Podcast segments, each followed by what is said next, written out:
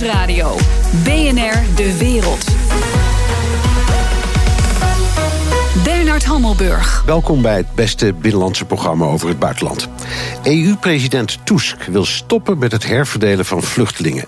Een handreiking aan de opstandige Oost-Europese landen, zoals zijn eigen vaderland, Polen.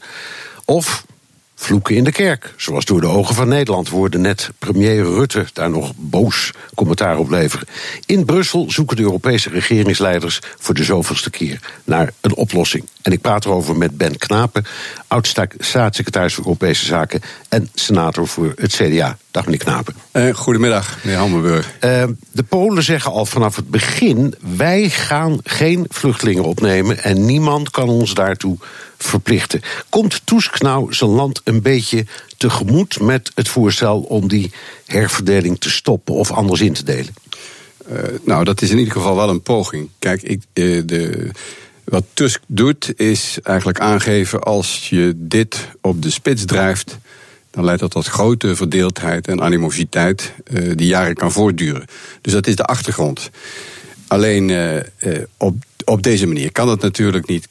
er is een besluit genomen door de Europese Raad om vluchtelingen te herverdelen. En uh, het, het, gaat zelfs nog verder. Uh, de Europese Commissie stapt uh, naar het Europese Hof... omdat een aantal Oost-Europese landen dit besluit aan zijn laars lapt. En ja, ik zag alle, alle, alle Engelstalige, Engelstalige persbureaus allemaal... sue them. Dus dat, het gebeurt inderdaad, ze lopen naar de rechter. Ja. Maar, maar dat, dat besluit over herverdeling was destijds niet unaniem. Nee. Dus je kon, je kon wel al zien aankomen wat eraan kwam. Nou ja, uh, ja en nee. Uh, het, het, is natuurlijk verstandig. Uh, het was verstandig geweest en het, om dit soort besluiten, die diep ingrijpen in de, zeg maar, de collectieve psychologie van een land, om die alleen te nemen wanneer je het unaniem doet. Zodat alle regeringsleiders naar huis gaan met de plicht dit besluit te verdedigen. dat is niet gebeurd, maar daar moet bij worden gezegd dat er natuurlijk ook sprake was van paniek en een noodsituatie in 2015 die simpelweg maakte dat uh, landen die heel veel vluchtelingen opvingen, zoals Zweden uh, en Duitsland en tot op zekere hoogte ook Nederland, dat die dringend behoefte hadden ook aan die solidariteit, ook om tegen hun eigen bevolking te kunnen uitleggen: we staan hier niet alleen. Dus uh, in die zin was het heel begrijpelijk dat op dat moment die beslissing zo met een meerderheid in de Europese Raad is genomen. Nou, even terug naar Tusk. Polen zegt: we doen het gewoon uit principiële redenen niet. Um, we hebben geen zin in uh, spanningen met migranten zoals jullie hebben. Kijk eens naar Duitsland, dat is uiteindelijk een drama geworden. Dus jullie roepen allemaal maar tot je schor bent, maar die migranten komen er bij ons gewoon niet in. Wat is er eigenlijk fout aan? Waarom zouden ze dat niet mogen zeggen? Nou ja, dat, uh, ze mogen zeggen wat ze willen. Alleen ze hebben de Europese verdragen ondertekend. En daar zijn afspraken over allerlei onderwerpen. En ook over de procedures waarmee je met elkaar over die onderwerpen zaken doet. Nou, een van de procedures die is keurig in acht genomen wat dit, wat, dit onderwerp aangaat. En als je die aan je laars slapt, dan heeft dat natuurlijk op den duur vrij ernstige consequenties. Want dat betekent eigenlijk dat uh, allerlei andere lidstaten met verwijzing daarna kunnen zeggen: nou ja, die afspraak in Brussel uh, komt mij even niet uit, kan mij het schelen. Dus in die zin is het een hele wezenlijke, fundamentele zaak.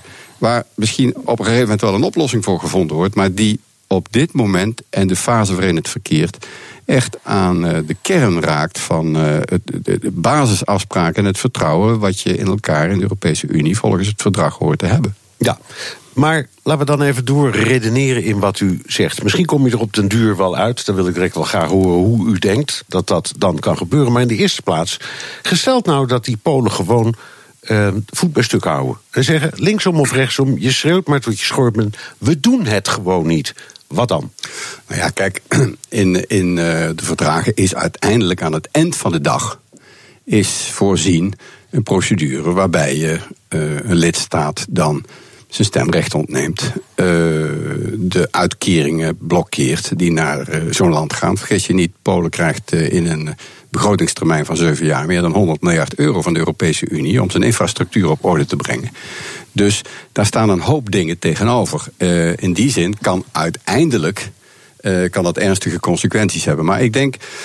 Dat het dus ook... dat even, even om het duidelijk te maken, u zegt je kunt dus gewoon dreigen met een soort van royement. Uh, we, jullie zetten je tijdelijk eruit, je krijgt geen centen meer, zoek het verder maar. Zoals destijds uh, is geprobeerd met Oostenrijk toen ze in, ja. in onze ogen verkeerde regering ja. kozen. Nou zijn dat natuurlijk, uh, kijk, dat zijn procedures die heel lang duren. Hè. We hebben het over artikel 7 van het Europese verdrag.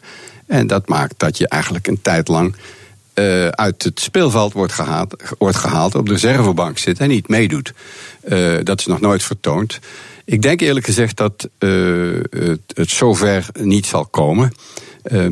wat niet uitgesloten is, dat, dat, dat is wel dat dit eigenlijk het begin is van een proces waarin er toch breuklijnen gaan lopen over de mate van integratie tussen de diverse lidstaten.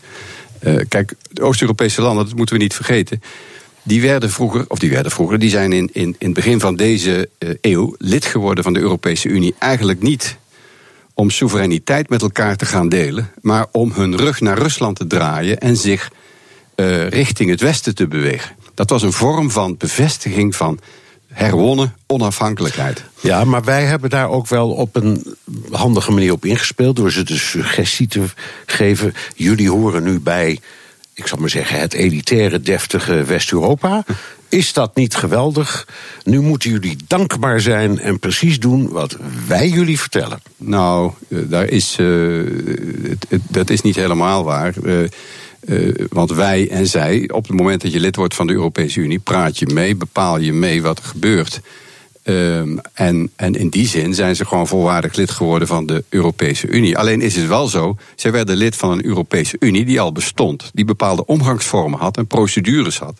Waar zij zich bij hadden aan te sluiten. Tenzij ze hadden gezegd, nou weet je, we worden voorlopig geen lid van de Europese Unie. We zijn tevreden met een soort milde associatie of een soort vrijhandelsafspraak. Zoals Zwitserland of Noorwegen. En binnenkort Engeland. Ja. En uh, dat is niet gezegd. Dus in die zin uh, is het toch wel een heel wezenlijk verschil. Alleen wat ik wil zeggen is dat wij vaak de, uh, vergeten dat voor die landen lidmaatschap van de Euro Europese Unie eigenlijk veel meer een bevestiging is van herwonnen onafhankelijkheid dan het begin van het poelen en het samenwerken en het inleveren van soevereiniteit. Dat is natuurlijk ook zo. En zij, zeggen, zij zeggen, wij zijn al die tijd onderdrukt door die vreselijke. Sovjets, maar wij zijn, net als jullie, super-Europeanen. Ja, ja, alleen, uh, dat alleen is we hebben een beetje een ander idee hoe je het in moet. Ze zijn tegen de Europese Commissie, ze vinden die 28 commissarissen onzin, ze vinden het parlement een tandeloze tijger.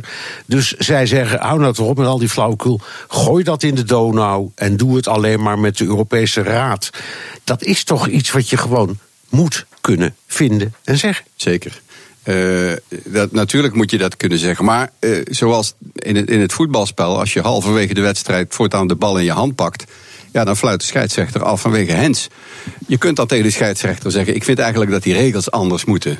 Daar kunnen we dus een discussie over voeren. Maar dat zal dan toch niet tijdens die wedstrijd gebeuren. Uh, die wedstrijd moet gespeeld worden. En na de hand ga je met de, de FIFA ik, en de UEFA rond de tafel zitten. Ja, ik begrijp het. Ik heb u een paar keer onderbroken toen u, toen u zei. Dat kan misschien op, op termijn toch wel worden opgelost. Vertel, hoe? Nou, kijk, uh, ik, uh, ik denk dat op den duur uh, er een, een, alternatief zal moeten komen voor deze uh, regeling van gedwongen quoteringen. En dat kan gebeuren doordat er financiële compensaties komen. Het kan ook uh, gebeuren doordat het hele Schengen-arrangement, uh, wat natuurlijk aan de, aan de basis ligt van, van, van die afspraken, um, een ander arrangement wordt. Wellicht met minder landen die zo intensief in dat Schengen-arrangement meewerken. Kijk, uh, je moet in die zin, ik, ik vind het heel verstandig om, om, om wat het Nederlandse kabinet nu doet, gewoon te zeggen: afspraak is afspraak. Dat kan natuurlijk tegenover onze eigen bevolking al niet anders. Maar je zou uh, op den duur natuurlijk wel, wel, wel kunnen zeggen: kijk, kijk eens wat er gebeurt. Je, je herverdeelt vluchtelingen. Ik heb het zelf toevallig nog niet zo lang geleden in de Baltische Staten gezien. Die nemen dan wat vluchtelingen op, maar als je een week niet oplet, zijn ze weg. Uh, en vertrekken in de richting van hun vrienden en bekenden die in West-Europa zitten. Uh, en die hou je ook niet zo makkelijk tegen, uh, want het is een open gebied. Dus, dus de praktijk is toch weer barstiger dan, dan, dan de formele afspraken die je maakt over quotering. Wat niet wegneemt dat je op dit moment, midden in die wedstrijd, niet kunt zeggen: Nou, weet je wat, dan doen we het niet. Het gaat niet. Ik zie op den duur daar wel andere oplossingen komen, maar dat kan niet onder de druk van, van de chantage Waarbij de, de, de, de, de Polen en de, en de Hongaren gewoon zeggen: we doen het niet. Er komt nog iets heel praktisch bij. Dat is misschien wat opportunistisch politiek. Uh, wat zij tot uiting brengen, namelijk dat ze geen dat ze die vluchtelingen niet willen, dat is iets wat je natuurlijk in andere landen ook ziet. Als je ziet in, in, in Oostenrijk, uh, daar heeft die Sebastian Kurz, die heeft de verkiezingen gewonnen met een vergelijkbaar soort boodschap. Uh, als die uh, Hongaren en de Polen op dit moment uitzenden. Als je kijkt in Duitsland bij de verkiezingen, de, oostelijke staat.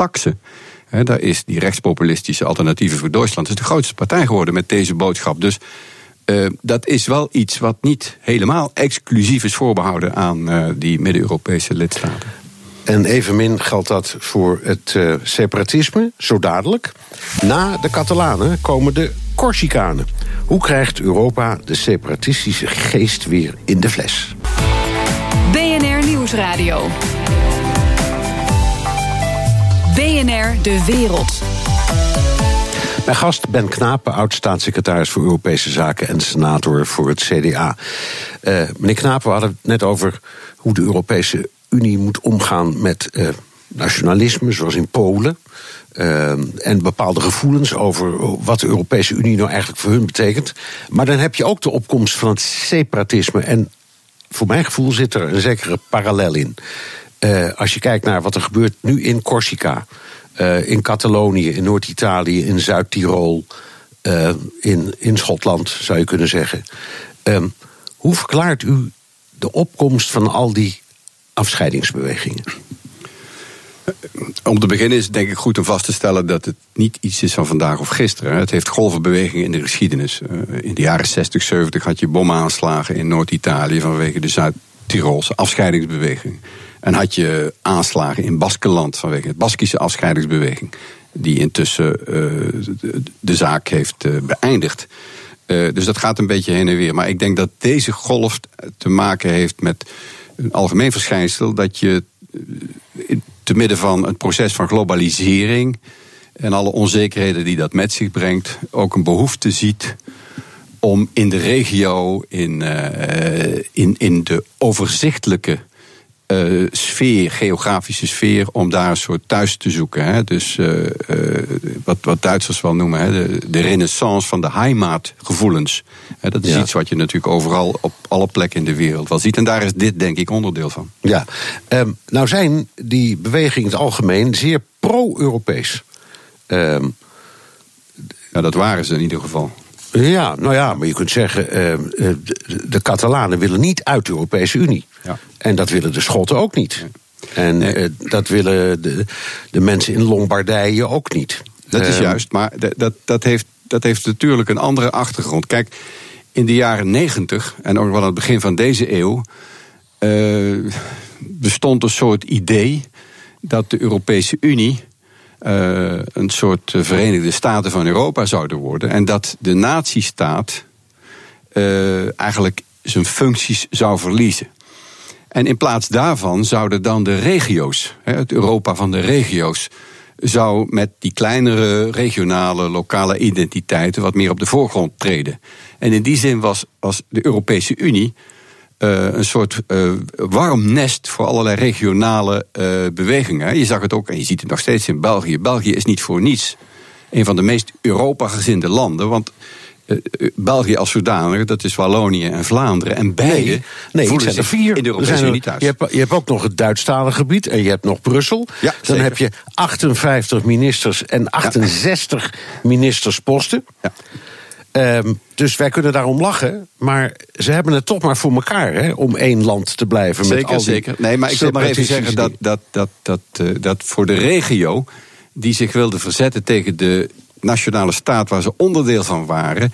Uh, de Europese Unie en het grote Europa vaak een soort opvangbekken was waar je die regionale bescherming kon uitleven. Ja. Dat is natuurlijk voorbij. Ja, en, en nou zegt op het moment dat er zoiets gebeurt als in Catalonië de Franse premier Michel.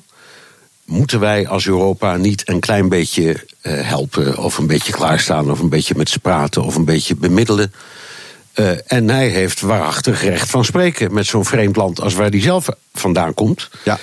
En nou valt de hele Europese Unie over hem heen en zegt: ja, zeg, kom op, dat kan je niet maken. En we gaan uit van de soevereiniteit. En Spanje heeft er een grondwet. En doe allemaal, allemaal dingen. Terwijl je als normaal mens denkt: ja, maar is toch een geweldig idee? Wij hebben de ervaring als Belgen. Kom op, kom maar bij ons in een kamertje zitten. We gaan erover praten. Misschien kunnen we jullie wel helpen. Nou ja, kijk, daar is natuurlijk met de Europese Unie ook wel wat veranderd de laatste uh, tien jaar. Uh, dat hele idee dat de natiestaat zou verdwijnen of van in betekenis zou verminderen en dus ruimte zou bieden aan, het, aan de grote verzamelbekken van de regio's in Europa, dat is natuurlijk, bestaat niet meer. Zeker ook na het laatste verdrag van Lissabon. De Europese Unie is inmiddels, ook door de uitbreiding van de Europese Unie en het karakter van de nieuwe lidstaten, is een Unie gebaseerd op de pijlers van de lidstaten. Ja, en dat zijn dus de, de natiestaten zoals we ze kennen. En eh, heeft het dan niet iets bekrompens dat je zegt. Zo hebben we Nederland en Frankrijk en Italië en Polen gedefinieerd. Daar valt nooit meer een andere definitie aan te geven. Nee, het, het is, uh, de, ik denk dat dat wat uh, te extreem is geformuleerd. Het is zo dat uh, als je lid bent van de Europese Unie, voldoe je aan een groot aantal spelregels op het gebied van democratie en rechtsstaat. En in dat pakket van spelregels is ook opgenomen de wijze waarin je omgaat met verlangens tot afscheiding van regio's. Kijk naar Groot-Brittannië, die hebben uiteindelijk zelf uh, besloten. 50 miljoen Engelsen hebben akkoord, zijn akkoord gegaan met het feit dat 6, 7 miljoen Schotten een referendum kregen over de vraag: willen we erbij blijven of niet? Ja. Als je dat volgens de procedures van een democratische lidstaat doet, uh, dan kan dat en is het misschien ook wel heel verstandig. Spanje is ook een democratie. Uh, wij kunnen sommige dingen misschien anders willen doen dan Spanjaarden dat doen. Dat is een feit. Maar gegeven is dat het een democratie is, een rechtsstaat, een grondwet die democratisch in is aangenomen. En daarin staat hoe je met dit soort dingen dient om te gaan. Nou ja, mijn, mijn vraag was helemaal niet zo diepzinnig bedoeld. Het was meer dat als dat speelt, moet je dan wel zo strak aan de leer zijn.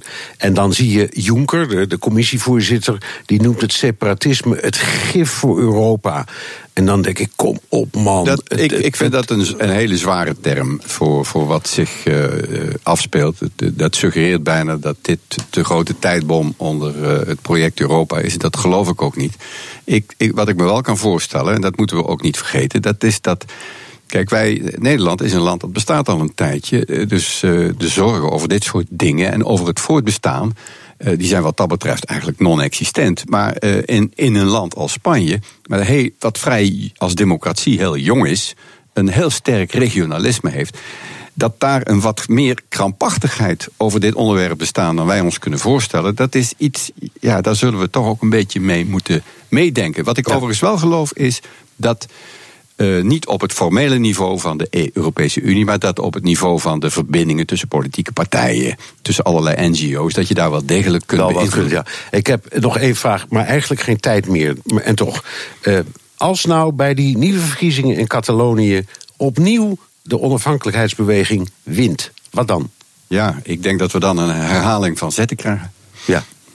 Nou, en dan spreken we u weer. Dank. Ben Knapen, oud-staatssecretaris voor Europese Zaken en senator voor het CDA. The Donald Show. Tijd voor de United States of Trump met Amerika-watcher Jan Posma. Jan, het verlies van Roy Moore in Alabama is ook een enorm verlies voor de informele adviseur van Donald Trump, Steve Bannon. Leg uit. Ja, dat is die man hè, die, die formeel gezien nu uit het Witte Huis is en ook eigenlijk geen rol meer heeft, maar informeel nog wel heel regelmatig met Trump belt. En ze schijnen elke week uh, toch meerdere malen met elkaar in de telefoon uh, te hangen. En de vraag die nu een beetje in dat Witte Huis zo rondspookt, van wie geeft Trump de schuld? En uh, Bannon is de man die Trump naar Roy Moore heeft geleid. En, en, dat is nu dus mislukt. En Trump houdt niet van verliezen.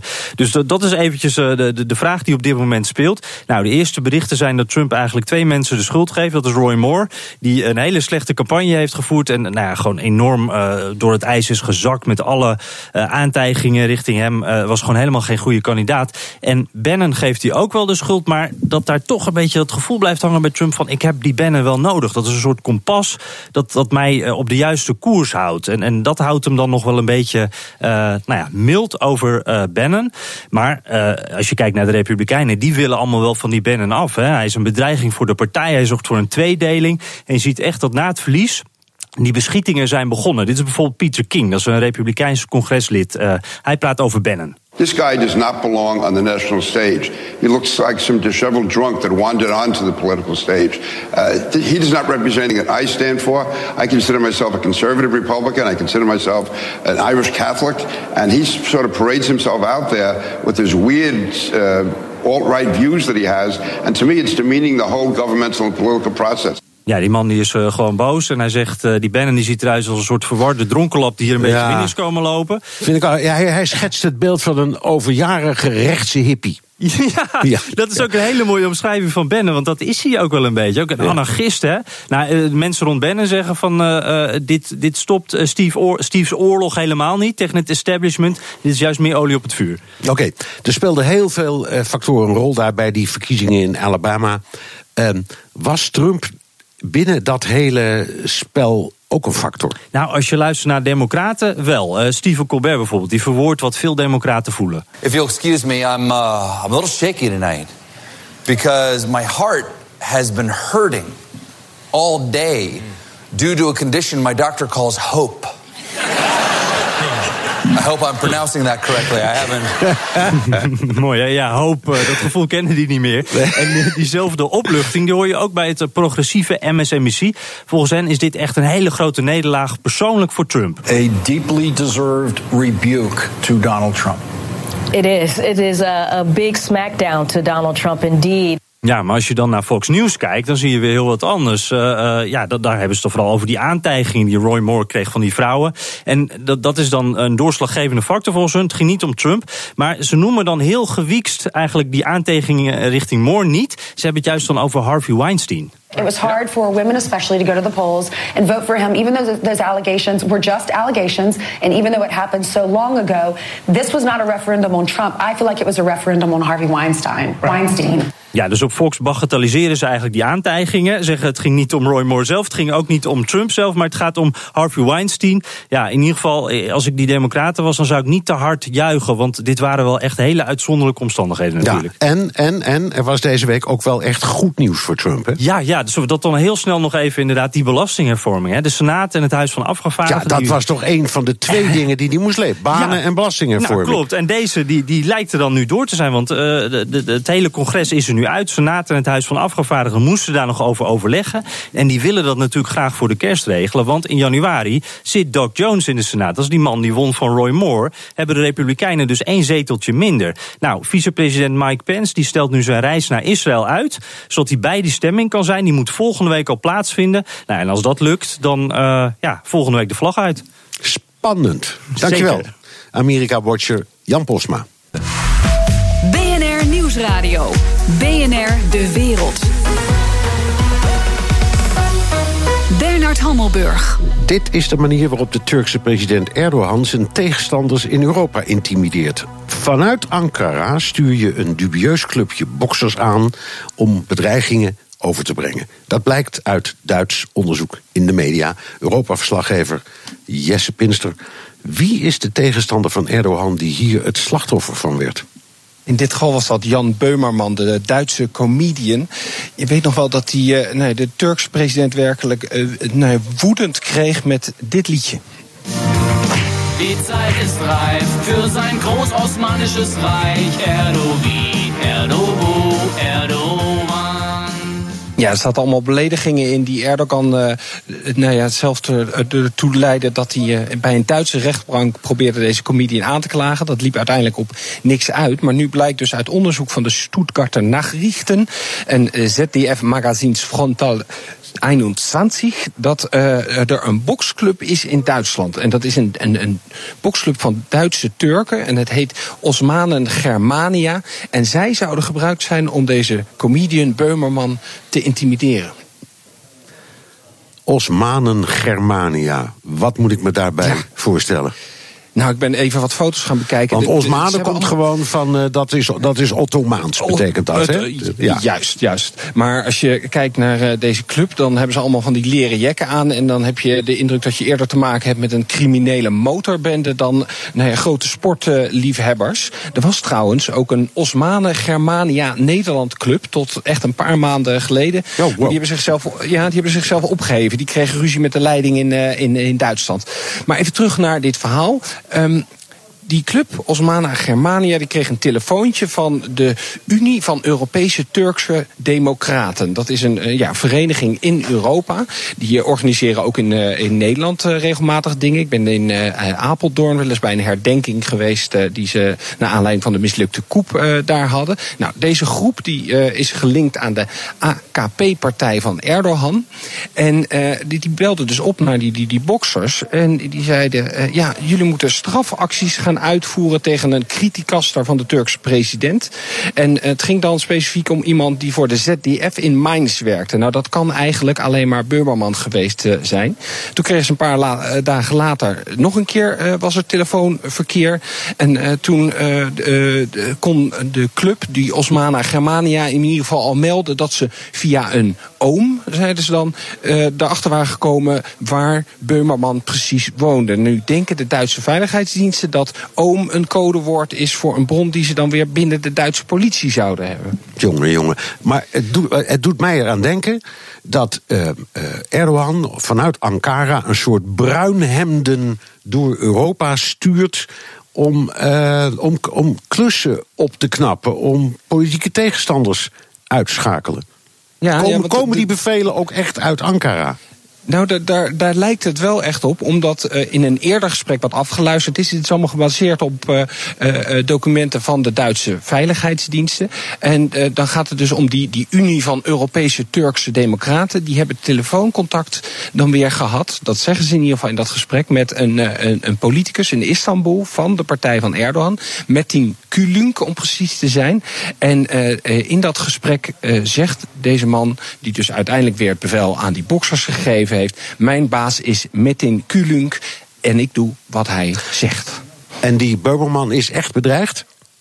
Ja, die is eh, wel zeker bedreigd. Of uh, hij is ondergedoken, hij heeft politiebescherming gekregen. Of dat nou direct naar aanleiding van deze bedreiging is of van andere bedreigingen die hij uh, binnen heeft gekregen, dat is niet helemaal duidelijk. Uh, het goede nieuws is misschien dat Beumerman zich in die zin niet laat intimideren en net weer heeft bijgetekend voor een nieuw seizoen van zijn show op de Duitse televisie. Ja, het zal wel kijkers trekken als een gek. Oké, okay, dankjewel, Jesse.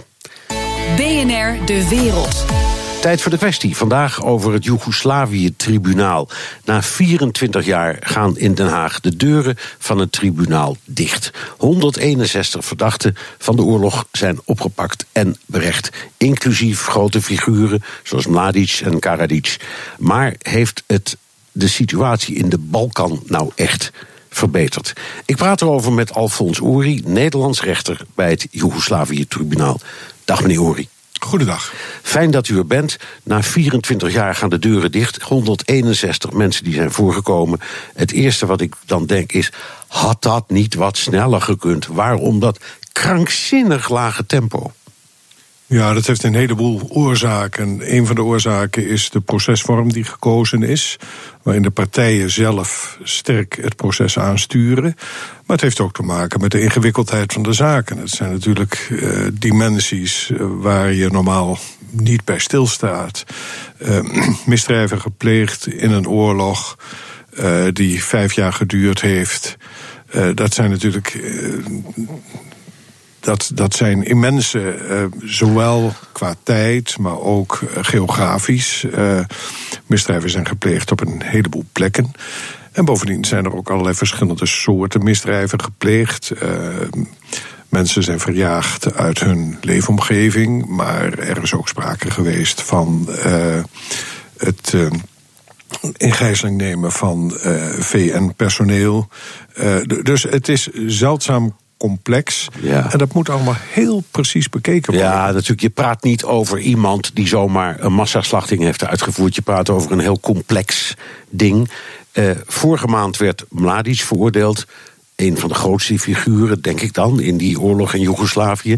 U deed de uitspraak van levenslang, voor onder meer zijn bijdrage aan de genocide in Srebrenica. Maar dit proces duurde 530 dagen. En nu kunt u zeggen, ja, die dingen zijn heel gecompliceerd. Maar 530 dagen, dat is wel heel lang. Ja, maar als je het, gaat natuurlijk niet alleen om dat ene aspect van die zaak. Het gaat ook om wat er in allerlei municipalities gebeurd is. Het gaat om wat er in Sarajevo gebeurd is. En eh, laten we niet vergeten, als je de procesvorm kiest waarbij de partijen dat bewijs op de zitting aan de rechters moeten voorhouden.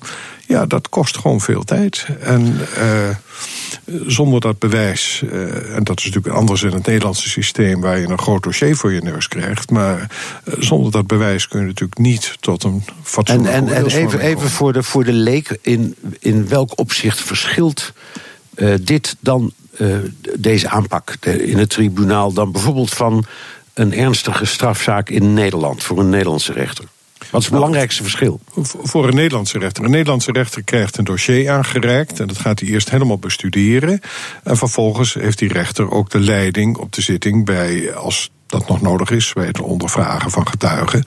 Uh, terwijl in de meer Anglo-Amerikaans uh, georiënteerde rechtspleging, daar zijn het de partijen, eerst de aanklager, die een bepaalde tijd tot zijn beschikking krijgt om zijn bewijs aan de rechters voor te houden op de zitting uitgangspunt is destijds ook geweest dat al dat bewijs door getuigen die zelf op de zitting verschijnen, uh, geleverd wordt. Dat wil dus zeggen, als je uh, wil bewijzen wat er in dorp A gebeurd is en of daar tien mensen zijn vermoord op een bepaalde dag, dan moet je dus met de mensen komen die dat gezien hebben. En niet alleen maar met geschreven verklaringen. Uh, het is wel een fractie veranderd inmiddels. Er mogen tegenwoordig mag ook wel teruggegrepen worden op verklaringen. Maar over het algemeen moet dan toch nog de getuige op de zitting komen om eventuele vragen van de andere partij te beantwoorden. Dus dat is een. Uh, als u alleen al denkt hoe lang dat proces tegen O.J. Simpson heeft geduurd. Nou, dat ging over gebeurtenis op één dag. Ik weet het, ja. Ik was erbij en dat viel toen heel veel mensen op. Maar dat komt inderdaad door dat Amerikaanse binaire systeem. Waarbij je ik heb de indruk dat ze daar niet naar waarheidsvinding doen, maar naar het uitvechten van een soort oorlog. En dan kijken wie het beste verhaal houdt: de aanklager of de verdediger. Nou, dat is misschien wel het uitgangspunt. Nou is het wel zo dat het Joegoslavië-tribunaal de rechters de mogelijkheid hebben, en die ook absoluut gebruiken, om tussendoor wel vragen te stellen. Uh, het is wel voorgekomen dat misschien beide partijen een bepaalde getuigen niet opriepen om welke reden dan ook. Maar dat de rechters dachten, ja, maar er is toch één persoon... die heeft er allemaal zo dicht bovenop gezeten. Het is raar om die niet te horen. Dus wij vinden nu zelf dat die getuige moet komen. Uh, dus in die zin is het niet helemaal het Amerikaanse systeem... of het Anglo-Amerikaanse systeem. Er zijn dus zeker afwijkingen. En de rechters zijn toch wel aanzienlijk actiever dan je in zo'n typisch uh, Anglo-Amerikaanse ja, omgeving verwacht. Ja, want daar zijn ze meer scheidsrechter, heb ik de indruk, dan rechter. Goed, zo dadelijk. Waarom zien ze in Rusland en verschillende Balkanlanden het Joegoslavië-tribunaal nog altijd als een NAVO-tribunaal? BNR Nieuwsradio. BNR De Wereld. Mijn gast Alfons Ori, Nederlands rechter bij het Joegoslavië-tribunaal... dat na 24 jaar de deuren sluit. Uh, meneer Ori, in verschillende uh, landen zoals Rusland en Servië... werd schande gesproken bij de veroordeling van Mladic en Karadzic. Hoe verklaart u dat na al die jaren oorlog nog zoveel verzet bestaat tegen het tribunaal, tegen dat partijdige, schandelijke westerse instrument dat dat tribunaal in hun ogen is? Ja, dat is toch misschien wel een beetje verrassend, want het tribunaal is opgericht door de Veiligheidsraad. Waarin de Russen een vetorecht hebben. Dus de Russen zijn zeker mee verantwoordelijk voor het eh, vestigen van het tribunaal. En voor de rest, de rechters komen overal vandaan. Het zijn echt niet alleen westerse rechters. Uh, ook een rechter uit Oost-Europa gehad, een rechter uit. Uh, uit Egypte, uit, eigenlijk uit de hele wereld. Ik, uh, kijk, ik kan mij wel iets voorstellen uh, bij de gedachte dat uh, de aanklachten misschien wat eenzijdig gericht zijn. Dat weet ik niet zo precies. Want daar gaan de rechters natuurlijk niet over. Dat is uiteindelijk de aanklager. En bovendien gaat het natuurlijk ook om de mogelijkheden om mensen voor te brengen. Maar er zijn natuurlijk mensen berecht van Kroatische origine, van moslim uh, Bosnische origine en van Servische origine. Dus uh, ik, ik begrijp ik kan me wel voorstellen dat je niet zo gelukkig bent met de uitkomsten. Maar de structuur van het tribunaal is, denk ik, verdient deze kritiek niet. Ja, misschien, maar dat denk ik hoor, speelt nog iets anders een rol. Eh, De Russen hebben altijd enorme moeite gehad met onze woede tegen de Serviërs, want dat was hun, ja, hun Slav, dat waren Slavische broeders die in de Tweede Wereldoorlog de meest heldhaftige daden hebben verricht tegen die vreselijk foute Kroatiërs. Eh, en dat beeld is bij de Russen nooit helemaal verdwenen. Dus hoe konden wij nou plotseling die Serviërs zulke monsters gaan vinden, terwijl ze een hele belangrijke rol hebben gespeeld bij de bevrijding van de wereld? Maar wij Zou dat, vinden- zou, dat, zou dat een rol spelen? Wij vinden de Serviërs geen monsters. In ieder geval het tribunaal niet. Het tribunaal kijkt wat individuen, mensen, gedaan hebben gedurende deze oorlog. En het kan best zijn dat eh, wat een hooggeplaatste militair doet, dat dat eh, ja, helemaal niet is wat die bevolkingsgroep in het algemeen zou doen. Het gaat om individuele strafrechtelijke aansprakelijkheid. Dat wil zeggen, de oorlog staat niet als zodanig ter discussie. Het gaat uitsluitend om de misdrijven die tijdens die oorlog zijn gevoerd en wie daarvoor individueel aansprakelijk kan worden Jawel, maar dat is wel heel duidelijk. U hebt natuurlijk 100% gelijk, laat ik dat eerst zeggen. Maar Dat is het fijn wel dat u zo van Nee, maar het is natuurlijk. Nee, maar ik zeg het, omdat het is natuurlijk wel de, ehm, de rechter die hier uitlegt hoe een rechtszaak werkt. Maar bij dit soort dingen spelen dan toch ook andere dingen. Waarbij ehm, de kennis van het recht of van een rechtszaak misschien niet zo'n rol speelt. Kijk naar die zelfmoord van die meneer Praljak, ehm, Bosnische Kroaat. Eh, in, na zijn dood werden er in Bosnische steden zeeën van kaarsjes aangestoken. eh, te zijn er nagedachtenis. Ehm, en dan hoor je ook weer overal die geluiden van dat tribunaal. Ja, een westers instrument. Ja, dat kan de politieke benadering zijn. Laat ik eerst iets zeggen over die situatie van meneer Praljak.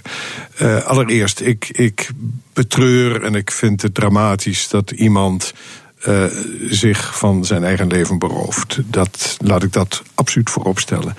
Aan de andere kant eh, is het natuurlijk wel zo dat wat er die dag gebeurd is, is niet alleen de voor mij tragische daad van meneer Praljak. Maar op die dag is ook een vonnis tegen hem uitgesproken door vijf rechters in hoger beroep. In hoger beroep, Nadat precies. hij in eerste aanleg ook door drie rechters veroordeeld was. En dat hij verantwoordelijk is voor ernstige misdrijven.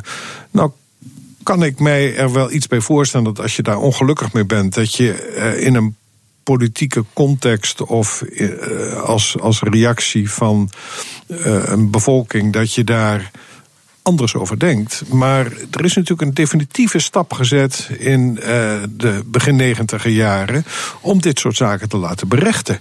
Dat wil dus zeggen dat dus niet meer alleen het politieke geharrewar over wie nou eh, zich goed gedragen heeft en wie zich nou slecht gedragen heeft eh, aan de orde is, maar dat daar gewoon dat dat aan een rechter wordt voorgelegd. En dat zo'n rechter de uitspraak over doet. Wat u natuurlijk in feite zegt, ja, je moet toch begrijpen dat het volk daar anders over denkt. Eh, dat kan wel zijn, eh, maar eh, dat is nou juist eh, de nieuwe stap. Hetzelfde geldt in het gewone strafrecht. Het, het zal best zijn dat als een van een verdachte, als vastgesteld wordt dat hij een ander mishandeld heeft, of eh, dat eh, de familie van de verdachte zegt: ja, kom nou, dat is allemaal oneerlijk, en et cetera. Terwijl de familie van het slachtoffer denkt: waarom is hij niet zwaarder gestraft? Ja. Het is een beetje inherent aan het strafrecht. Ja. En het feit dat men er in de publieke opinie een andere draai aan geeft, misschien. eh, nou ja, benadrukt nog eens hoe belangrijk het is dat het dus niet eh, een kwestie van publieke opinie tegen publieke opinie is, maar dat het een kwestie van rechtspraak is. Ja, nou, eh, daarmee samenhangend. Dit was een tribunaal, dus dat is een instituut met een, met een tijdslimiet. Dat is er niet voor eeuwig.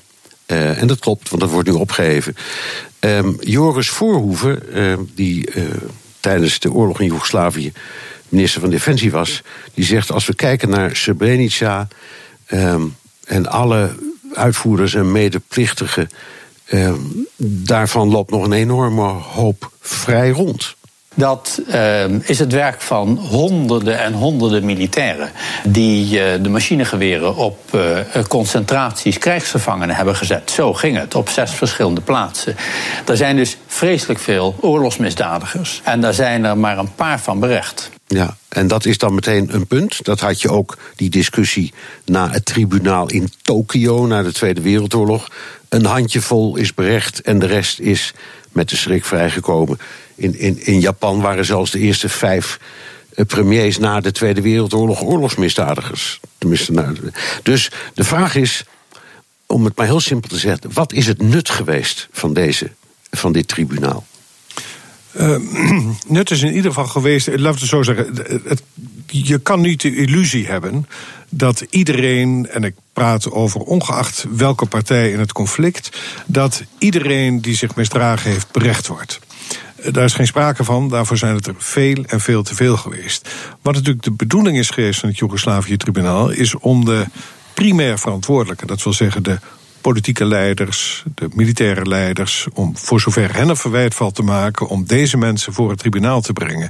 Dat ging natuurlijk aanvankelijk niet zo goed, omdat, eh, zoals dat wel genoemd wordt, de kleine vissen wel voor het tribunaal moesten verschijnen. Maar in de loop der jaren is dat natuurlijk wel anders geworden. Uh, Milosevic is natuurlijk uiteindelijk voor het tribunaal verschenen en andere hoge militairen, hoge civiele gezagsdragers zijn verschenen. Dus het feit dat je niet de grote aantallen kunt berechten, neemt niet weg dat je wel de meest verantwoordelijke kunt berechten.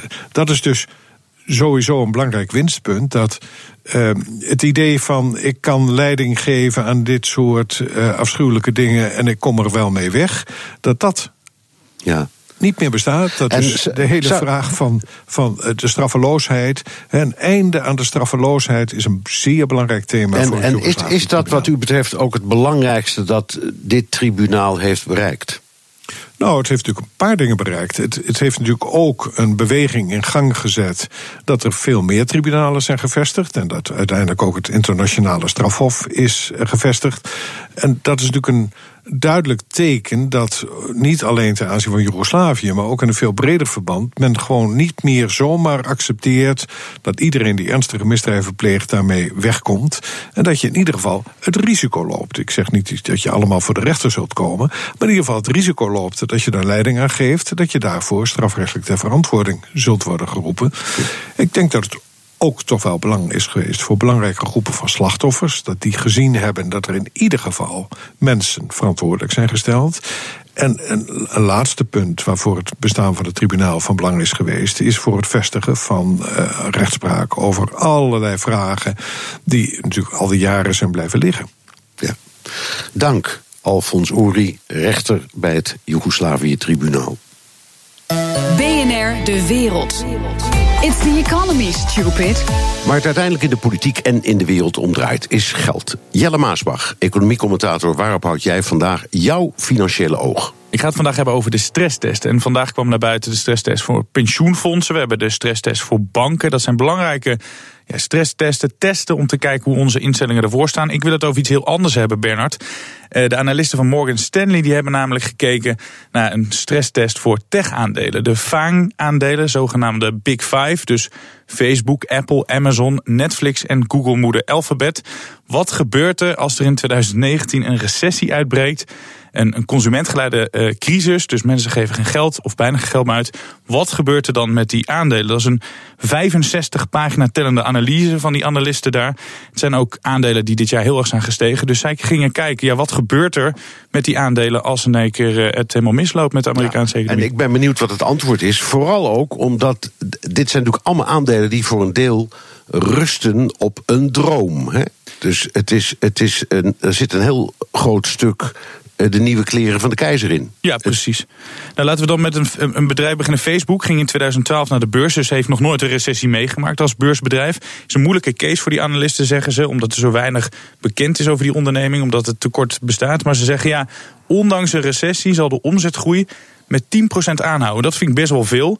Fors minder wel dan de 27% van nu. Maar toch, ze zeggen die koers gaat met een vijfde naar beneden. Nou, Apple is in 2008 nog keihard geraakt door de crisis. Ze zeggen nu, ja, ze zijn heel erg afhankelijk van de consument. Dus dan zou je zeggen, dan gaan die inkomsten ook heel erg naar beneden. Maar er zijn zoveel believers, mensen die het kopen, die kunnen niet meer zonder dit bedrijf. Dus daar zal het allemaal wel meevallen. Ook Amazon, de, daar valt het uh, allemaal wel mee.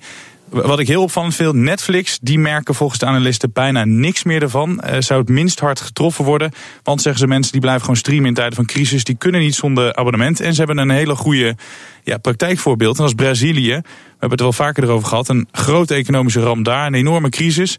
Maar daar groeit Netflix als nooit tevoren. Dat doen ze het heel erg goed. Ja, begrijp ik ook best. Omdat je natuurlijk in tijden van malheur uh, vertier zoekt. En als er nou één bedrijf in de wereld is dat daar een nieuwe truc op heeft uh, verzonnen, is het Netflix. Ja, en dan tot slot Alphabet. Moederbedrijf van Google uh, kon de vorige crisis goed aan. Maar, zeggen analisten, ze zijn nu wel heel erg afhankelijk geworden van de Amerikaanse markt. Die is nu goed voor een, de helft van de omzet. Het was eerst een tiende. Dus de omzet zal heel hard naar beneden gaan. En de beurskoers zal een derde lager naar beneden gaan. Conclusie. Miljarden aan beurswaarde gaan dus verdampen in korte tijd. Als dit scenario, als dit model van Morgan Stanley doorgaat. Maar dan moet ik er wel gelijk bij zeggen, je zei het net ook al, ze zijn dit jaar heel erg gestegen. Dus er kan ook wel wat af. Maar ze worden dus best wel hard uh, geraakt uh, in tijden van Amerikaanse recessie. Dankjewel economiecommentator Jelle Maasbach. En tot zover BNR De Wereld. U kunt de uitzending terugluisteren via de podcast of de BNR-app. Mijn naam is Bernard Hammelburg. Dank voor het luisteren. Tot de volgende week.